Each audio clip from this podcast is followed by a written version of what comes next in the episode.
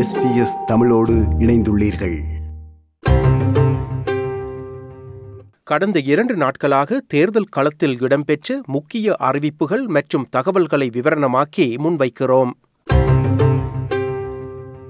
பிரதமர் மற்றும் எதிர்க்கட்சித் தலைவர் ஆகியோருக்கிடையிலான இரண்டாவது விவாதம் கடந்த ஞாயிற்றுக்கிழமை இரவு நடைபெற்றது. இவ்விவாதமானது மிகவும் கூச்சலானதும் குழப்பமானதும் என அதனை பார்த்தவர்களால் வர்ணிக்கப்பட்டுள்ளது. இது அவர்களின் தேர்தல் வாக்குறுதிகள் மற்றும் கொள்கைகள் குறித்த கேள்விகளுக்கு பதில் அளிக்கப்பட்டதனை விட அதிகமான கேள்விகளை கேட்க வைத்துள்ளது. ஒவ்வொரு தலைவரும் தாம் வாக்குறுதி அளித்த கொள்கைகள் குறித்து வாக்காளர்களுக்கு அதிக தெளிவை அளிப்பர் என எதிர்பார்க்கப்பட்டிருந்த நிலையில் பிரதமருக்கும் எதிர்க்கட்சித் தலைவருக்கும் இடையே ஏற்பட்ட தர்க்கத்தினை நிறுத்த முடியாத நிலையே காணப்பட்டது. இவ்விவாதத்தின் தீர்ப்பு என்ன? பார்வையாளர்களால் இது ஒரு சமநிலையில் முடிந்த விவாதம் என்றே கணிக்கப்பட்டுள்ளது. ஆனால் மிக அதிகமான கூச்சல்கள் நிறைந்ததாகவும் மிக குறைந்த கொள்கை விவரங்களை கொண்டதாகவுமே இவ்விவாதம் பலராலும் பார்க்கப்பட்டுள்ளது. நடுவர் மற்றும் மதிப்பீட்டாளர் உட்பட ஒரே நேரத்தில் மூன்று அல்லது நான்கு பேர் பேசியதால் சில வேளைகளில் புரிந்து கொள்ள முடியாத நிலைமைகள் காணப்பட்டன. அதில் ஒன்று தேசிய பாதுகாப்பு பற்றியதாகும். இரண்டாயிரத்தி பதினைந்தாம் ஆண்டு டாவின் துறைமுகத்தை சீனாவுக்குச் சொந்தமான நிறுவனத்திற்கு விற்றது மற்றும் சொலமன் தீவுகளுக்கும் சீனாவுக்கும் இடையில் கையெழுத்திடப்பட்ட சமீபத்திய பாதுகாப்பு ஒப்பந்தம் பற்றிய சிக்கல்கள் குறித்த கேள்வியாகும். இதன்போது நடுவர் சாரா அபு விவாதத்தினை கட்டுப்படுத்த மிகவும் கடுமையாக முயற்சித்தார். territories. No, we didn't. Over not over the territories. sale of, of territory-owned assets of that The nature. federal And I'll government- tell Okay, I you think, why I think, I've we're, had get, I think we're particular getting more power questions over between territories. Excuse me, And I think we're unlike getting you, I've more been a questions treasurer between the government. two of you I, than they our have panel. no authority whatsoever. This is a very Miss- important point. You I'm could sorry. have. ma- you This is see- a very you're important making Are you more point. telling No, me Mr. Morrison, that Mr. the Albanese, that's territory enough. We do government need that to move on. depends அது இடம்பெற்ற பல மோதல்களில் ஒன்றாகும் அத்துடன் டாவின் துறைமுகம் தொடர்பாக எதிர்காலத்தில் இரு கட்சிகளும் என்ன செய்யப் போகின்றன என்பது பற்றிய எந்த பதிலும் அங்கு வழங்கப்படவில்லை. இரு தலைவர்களும் நடுவரையும் மீறி பேசிக் கொண்டிருந்தனர்.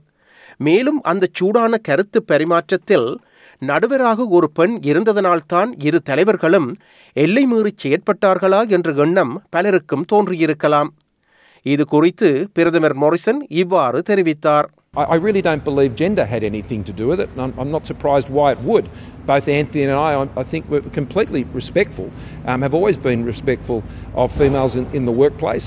பிரதமரிடம் கோவிட் தடுப்பூசி போடும் திட்டம் பற்றிய ஒரு கேள்வியினை எதிர்க்கட்சித் தலைவர் முன்வைத்தார் It was a race, Anthony, and we shouldn't have described it in those terms.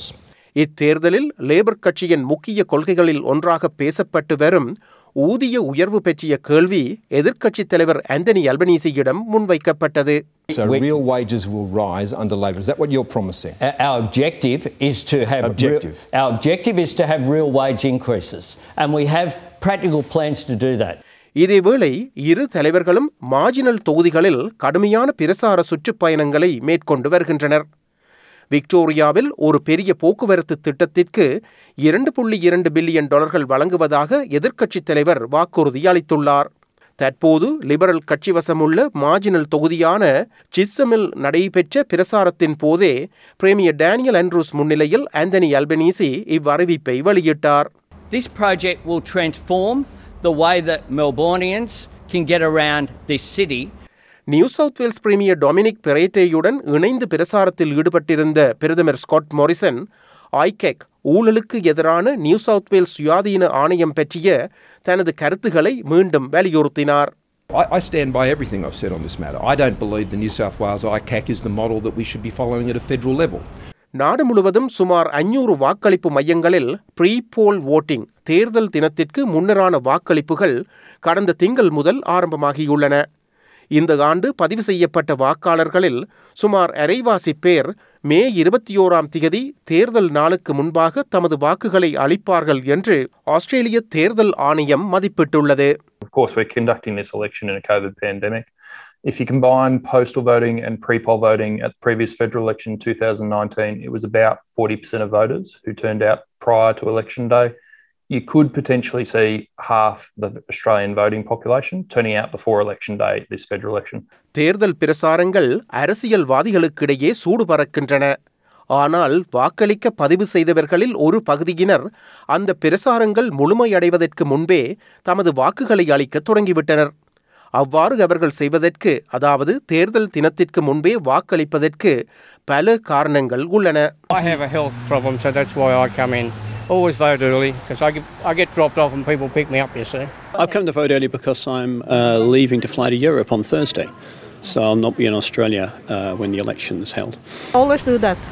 We always do pre-vote here. இது போன்ற மேலும் பல நிகழ்ச்சிகளை கேட்க வேண்டுமா Apple podcast Google podcast Spotify என்று பாட்காஸ்ட் கிடைக்கும் பல வழிகளில் நீங்கள் நிகழ்ச்சிகளை கேட்கலாம்